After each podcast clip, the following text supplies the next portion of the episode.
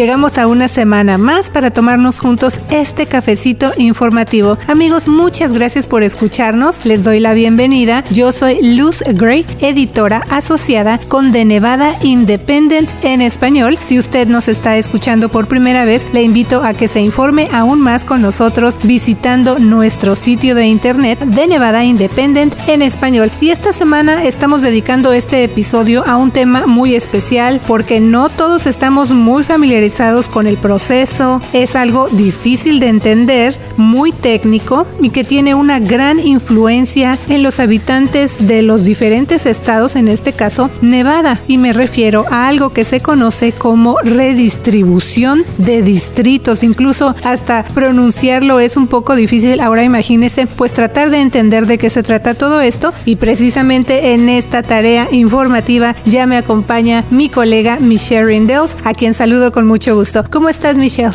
Muy bien, Luz, lista para platicar acerca de ese proceso que se discutió en una sesión especial de cinco días en la legislatura, pero tal vez no muchos se enteraron de eso. Así que para hablar de eso y más, hoy damos la bienvenida a tres miembros de Nevada Counts Coalition o Coalición de Nevadenses Cuentan. Ellas son María Teresa Lieberman Párraga de la organización Battleborn Progress, María Nieto Horta de la organización Mi Familia Vota y Emily Persad Zamora con la organización Silver State Voices. Gracias por venir a tomarse ese cafecito informativo con nosotros y bienvenidas. Gracias. Hola, gracias. Muchas gracias. Sí que hay varios puntos que platicar hoy, pero creo que lo primero es ahora sí que entender cuando hablamos de redistribución de distritos o rediseño de distritos, ¿a qué nos estamos refiriendo, Michelle? Sí, Luz, cada 10 años el gobierno federal toma lo que se llama un censo y están contando toda la población en el estado de Nevada y también en los Estados Unidos en total. Y la población de Nevada en el censo de 2020 creció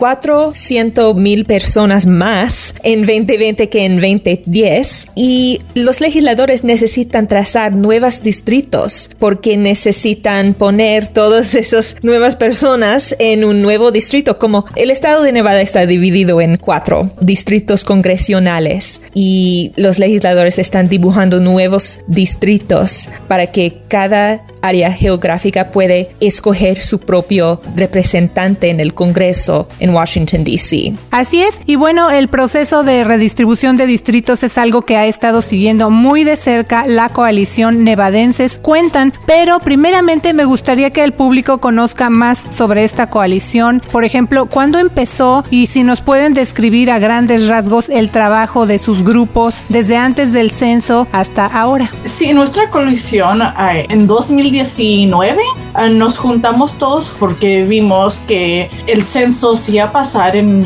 nuestro país en 2020 y es una cosa que como todos sabemos que solo pasa cada 10 años y muchas personas no se acuerdan de qué es el censo y cómo llenarlo y todo. Y, nos juntamos como una coalición para hacer más fuerte todos nuestros mensajes para estar hablando con toda la comunidad, no solo con la comunidad latina, pero con todas las comunidades eh, aquí en Nevada. Tenemos 22 organizaciones que son parte de nuestra coalición y comenzamos en cuál era la mejor estrategia para cada comunidad en hablar sobre el censo, porque es importante llenar el censo. Se parece como hace mucho tiempo, pero eh, eh, también había muchos problemas con el censo y la pregunta de ciudadanía y hablamos sobre eso, cómo debemos dar ese mensaje para la comunidad que sí, uno debe de llenar el censo y no debe de tener eh, miedo de inmigración o cualquier cosa. Y so, todos juntos como una colisión hicimos muchas cosas llamadas. Antes que la pandemia comenzó, muchas de las organizaciones como Mi Familia Vota, Chispa, Make the Road, hicieron eventos en persona enseñando a la gente cómo llenar el censo. Y me gustaría preguntarles por qué es importante tener un censo que sea preciso. So, eh, la importancia de tener un censo preciso es para poder tener el proceso de redistribución de distritos igual preciso. Todo es casi como un efecto de dominos. Si hay personas que no llenan el censo, ellos no van a estar contados cuando están haciendo la redistribución de distritos, cual afecta la población de cada diferente distrito, sea del asambleísta, del Senado o del Congreso. Entonces, había muchos problemas con la pregunta de ciudadanía, cuál era el de si la van a poner, no la van a poner. Entonces, muchos latinos, específicamente inmigrantes, no quisieron llenar el censo por miedo de esto, aunque no tenían la pregunta que iba a estar esto ya, que iban a tener su información. También el problema de si más de una familia vive en una casa, dejarle saber al gobierno lo que tenían esa, ese, esa cuestión en, en, la, en la mente, es de que les tendrían, el gobierno ya iba a saber que había más de una familia cual nosotros sabemos que esa información no es usada para eso, es solamente para la redistribución de distritos. Es importante tener eh, toda la información correcta sobre quién está aquí o no, porque en el final de todo, todos esos datos afectan muchos programas en nuestro estado, ¿no? Eh, y si no saben que nuestra comunidad latina están aquí, de nuestras comunidades no van a recibir todos los recursos que ocupan. Un ejemplo, uno de los programas que recibe mucho dinero en el estado de Nevada y es por viendo eh, eh, la información del censo es WIC, ¿no? Es una, eh, un programa que yo hace mucho tiempo, como comencé de ser mamá, ocupaba y yo sé que mucha gente en nuestra comunidad también ocupa eso. Si no tenemos los números correctos, no vamos a poder recibir lo que ocupamos. Entonces los resultados del censo influyen mucho en los cambios que hay en la cantidad de población, así que los legisladores necesitan trazar nuevos distritos para que cada área puede escoger su propio representante en Congreso y todos los distritos son iguales en tamaño y cantidad de personas. Recordemos que Nevada tiene cuatro distritos congresionales. Ah, nuestros representantes son Susie Lee, Dina Titus, Stephen Horsford y Mark Amadei, pero quizás algunos dicen solamente se trata de trazar líneas en un mapa y se preguntan cómo le puede afectar a mi vida ese trazo nuevo de distritos. Entonces, ¿cuál es su respuesta acerca de esa perspectiva? Para gente que es no viven esto, a lo mejor sí se sienten que sí, es nada más trazar algo en un mapa y, ya. y en las elecciones elijo los representantes y ya pero el problema es que cuando gente necesita ayuda de sus representantes, ahí es cuando viene a afectar o cuando organizaciones sin lucro necesitan ayuda o tienen que trabajar con ciertas comunidades y tienen que también trabajar con los gobiernos, ahí es donde entra quién es el representante. Hay muchos ejemplos, especialmente en California y diferentes estados donde han habido problemas de dividir a ciertas comunidades como la comunidad latina, la comunidad afroamericana, que cuando hay problemas, si es problemas con la policía o problemas con cosas que necesitan recursos, y tienen que llamar a su representante, especialmente del Congreso. Un ejemplo que doy es que en, en la ciudad, en mi hometown de San Isidro, mucha gente cuando se dividió las líneas congresionales y los mapas, todavía decían, pues yo llamé a mi representante del Congreso y tú vives al lado de la, en la, misma cuadra puedes llamar a esa persona y después no saben que cambió eso. Y cuando llaman esa persona le dice ya no somos su representante congresional, tienen que llamar a otra oficina y lo que pasa es cuando las comunidades entre sí hablan y hay un cambio tan drástico, es muy difícil para ellos ayudarse y encontrar recursos. Y eso en verdad ahí es cuando se nos afecta y eso es el problema es que no se puede cambiar el próximo año. No podemos decir, hey, no se trazó bien, hay problemas, la comunidad está confundida por la división. Tenemos que esperar otra década para arreglar cualquier error. Y sí, también, por ejemplo, algunos dicen que un candidato latino puede ganar en cualquier distrito, que no es necesario que haya una mayoría latina, que no importa si solamente un tercio de la población es latina o que a los votantes no les importa la raza de un candidato. ¿Ustedes están de acuerdo con eso y por qué? No, no estamos, no quiero hablar uh, por todas, pero Yo diría que no. Y la gente que están diciendo esas cosas son gente que no son latinas. So, quiero decir eso que no creo que está bien que la gente está hablando sobre una comunidad que ellos son parte de. Uno tiene cuando, eh, cuando estamos haciendo una póliza, es tan importante hablar con las personas que son afectados sobre esa póliza y eso es lo que nosotras y todos los miembros de nuestra coalición estábamos intentando de hacer. Sí, es posible, es posible, claro, que, que alguien que sea latina o latino puede ganar y ser en un distrito que no es mayoría latina.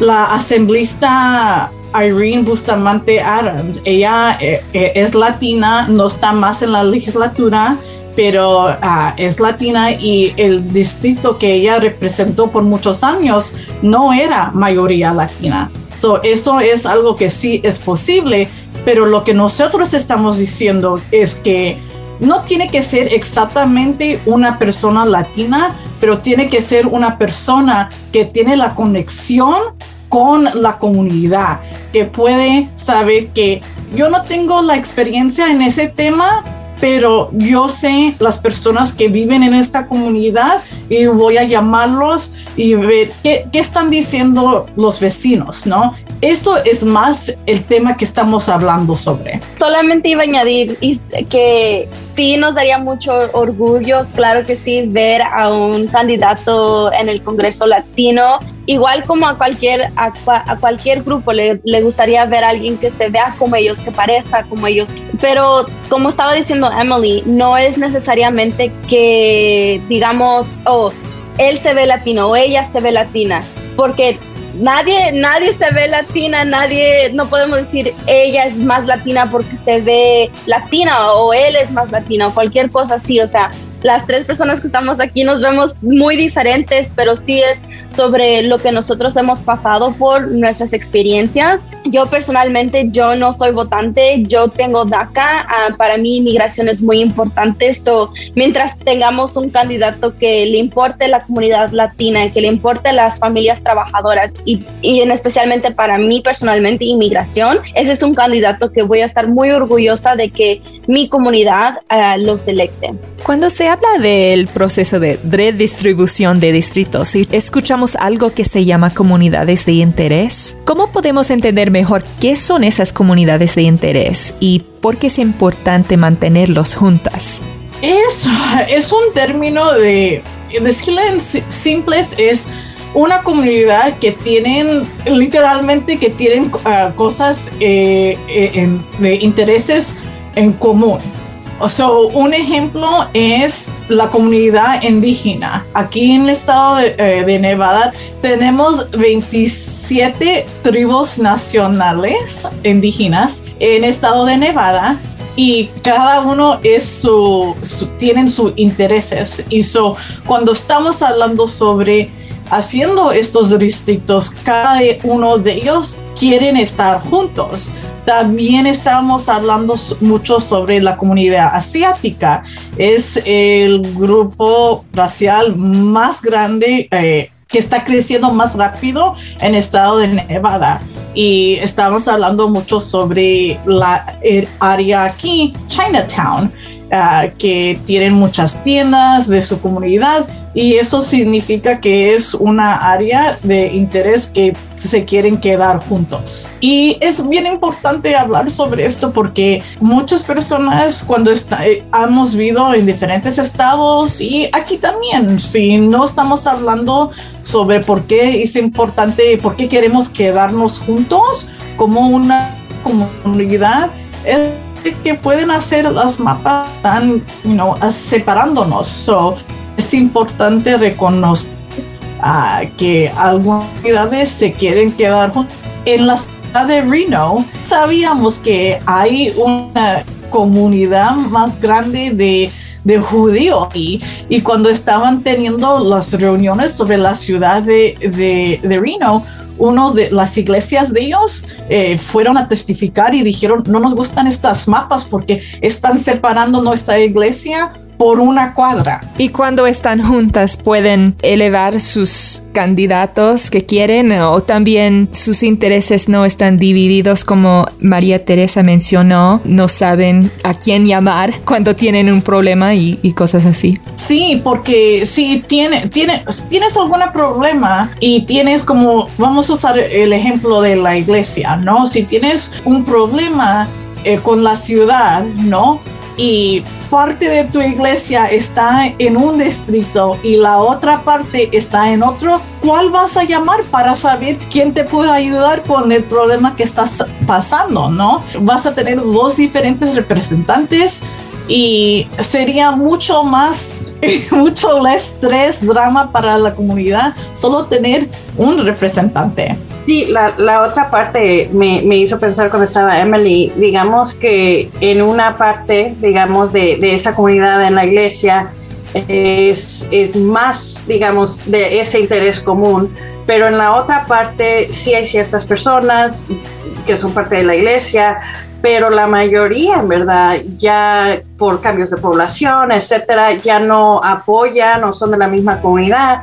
Ese otro representante también puede ser alguien que no representa bien a esa parte de la comunidad. Entonces ahora se ve la comunidad que a lo mejor puede tener a un representante que responde muy bien y es muy atento o atenta y escucha y, y ayuda a la comunidad y ahora tienen, tenemos el riesgo de que esta comunidad puede ser representado por alguien que en verdad no tiene esos mismos intereses y ahora el interés está dividido. Como estamos escuchando, pues este proceso de rediseño de distritos es complicado y genera también diferentes puntos de vista y esta vez el centro del debate en la legislatura tuvo que ver mucho con la comunidad latina y con los mapas para estos distritos congresionales de los que hemos estado hablando. La coalición mayormente enfoca sus críticas en esos mapas. ¿Cuáles son las características de los mapas congresionales que fueron aprobados? La primera crítica que tenemos es que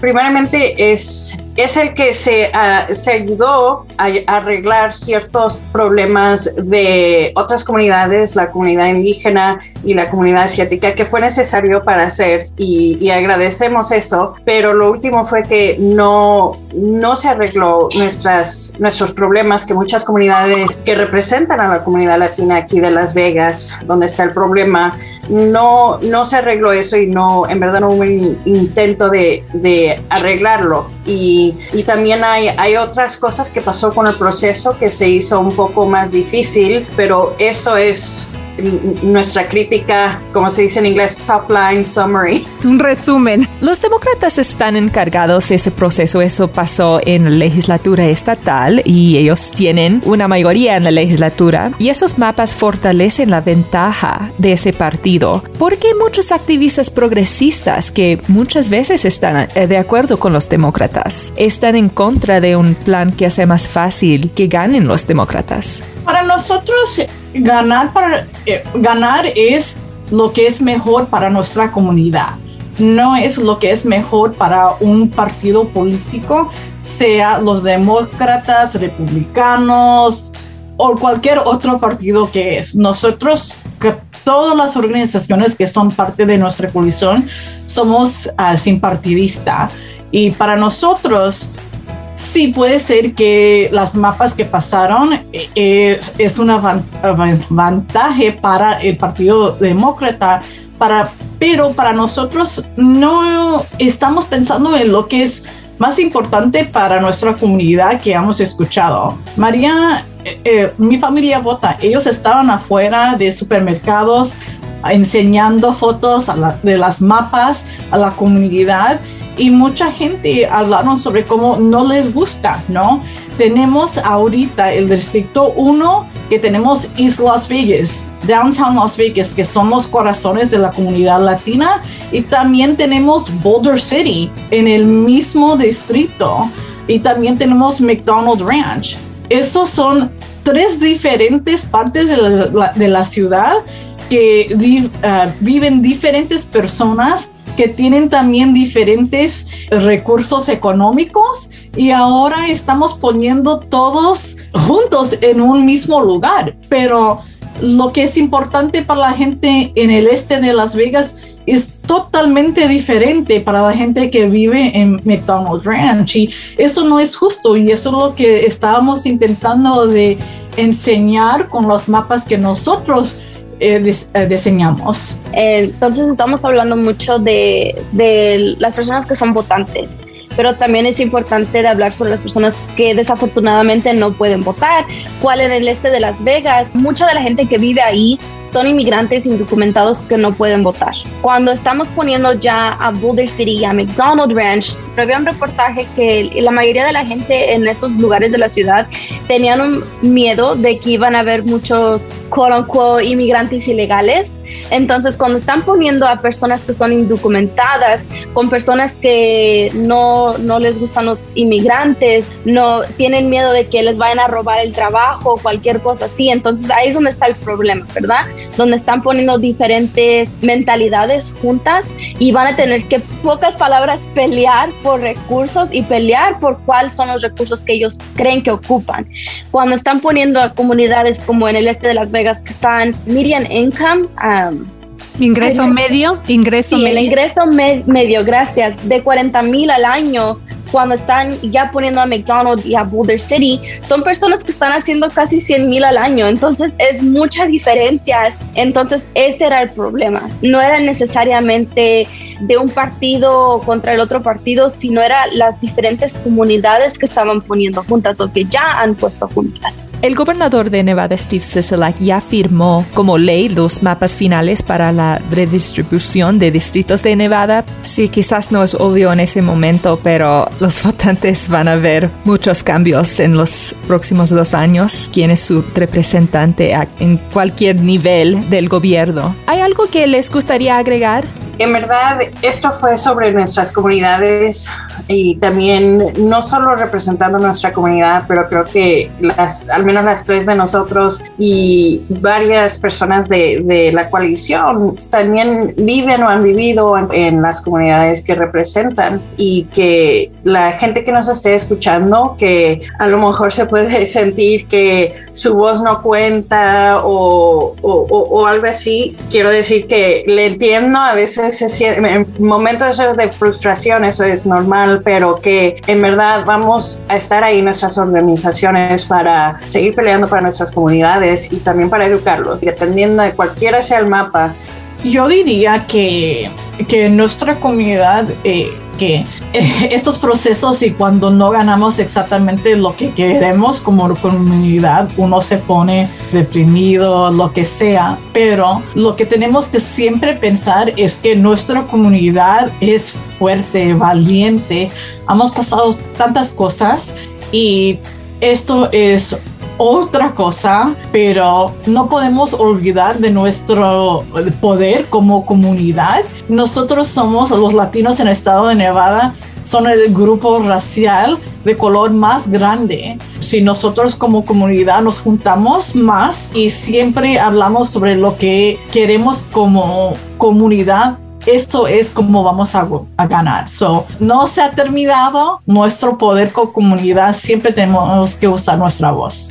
Nosotros vamos a seguir educando a la comunidad y también empoderándolos, no solamente a los votantes, pero a toda la comunidad latina. Por eso cuando hablan del censo de cada persona cuenta, es real, cada persona sí cuenta. So, este, vamos a seguir trabajando para asegurarnos que nuestra comunidad siga siendo levantada y sus voces sigan siendo, escuchadas, este, sean votantes o no. Bueno, pues nosotros le vamos a invitar a seguir escuchando Cafecito y a leer la información de esta y otras noticias de este y otros temas. Así que agradecemos mucho a nuestras invitadas María Teresa Lieberman Párraga de la organización Battleborn Progress, María Nieto Horta de la organización Mi Familia Vota y Emily Persat Zamora con la organización Silver State Boys Gracias por haber venido a Cafecito a charlar con el público acerca de un tema tan importante como lo es la redistribución de distritos. Muchas gracias. Recuerde visitar nuestro portal de noticias de Nevada Independent en español y dar clic en la sección redistribución. Ahí va a encontrar en un solo lugar videos y noticias relacionadas. Así es, y también le invitamos a pasar la voz para que más personas de nuestra comunidad se informen con nosotros cada semana. Que tenga una semana llena de éxito. Le saluda la reportera Luz Luz Gray. Así es, le mando saludos y que disfrute el inicio de esta temporada festiva. Yo soy la reportera Michelle Rendells con The Nevada Independent en español. Nuestro estado, nuestras noticias, nuestra voz. Gracias por habernos acompañado a una emisión más de Cafecito con Luz y Michelle. Un programa de noticias y temas comunitarios producido por The Nevada Independent en español. Un sitio informativo, no partidista y sin fines de lucro, enfocado a un periodismo ético. The Nevada Independent en español. Nuestro estado, nuestras noticias, nuestra, voz.